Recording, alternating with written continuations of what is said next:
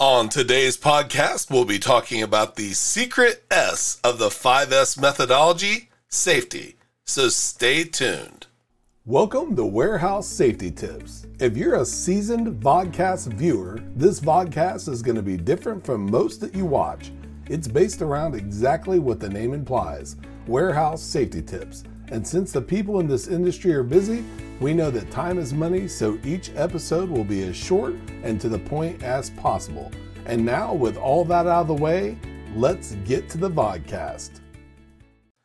We're finally here, the last portion of our coverage of the 5S methodology.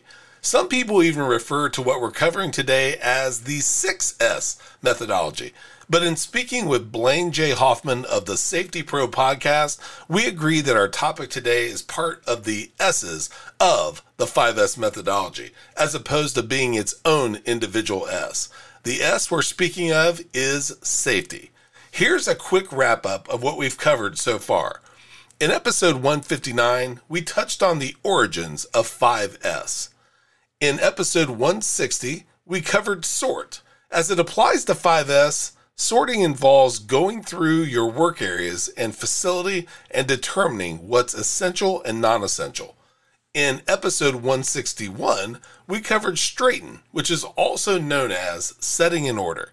As it pertains to 5S, straightening involves making everything essential quickly and efficiently accessible.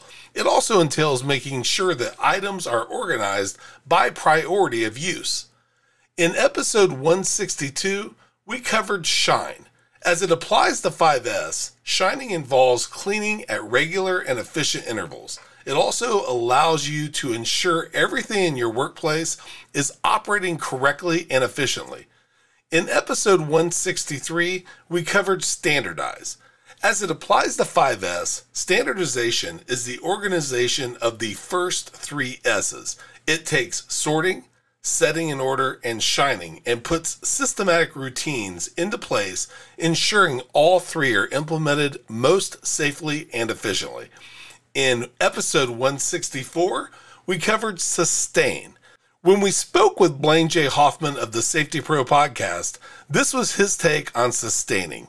As it pertains to 5S, sustaining involves maintaining the improvements made in the previous four steps we have an upcoming podcast with Blaine where he's going to provide several examples of how sustain can be implemented in a warehouse setting. So stay tuned for that inaugural episode of Partners in Safety. Separately and combined, each one of the S's has safety as its foundation. Why? Because you start practicing safety from the moment you wake up to the moment you lay your head back on your pillow at the end of the day.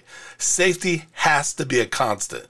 After each episode of this revisiting of the 5S methodology, we've done a recap of each S previously covered.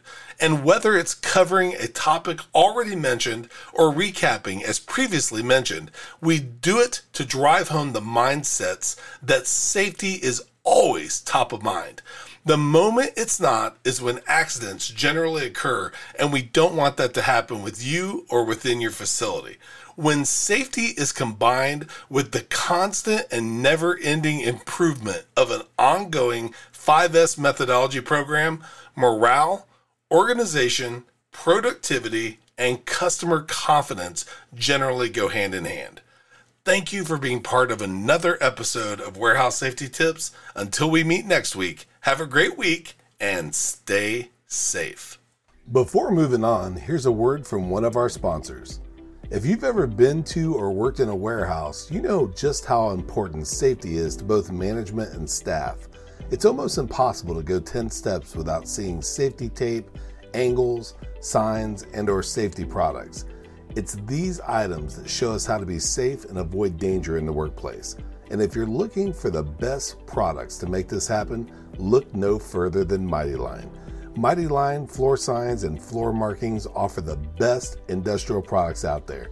We're proud to have Mighty Line as the official floor sign and floor marking company for the Warehouse Safety Tips podcast and site. Go to mightylinetape.com forward slash safety tips to request a sample pack of their incredible safety signs and floor markings. We hope you enjoyed this episode of Warehouse Safety Tips. If you visit warehousesafetytips.com, you'll find the show notes for this episode and access to all of our blog posts, previous podcasts, advertiser information, and much more. Thank you for listening to Warehouse Safety Tips and have a safe day.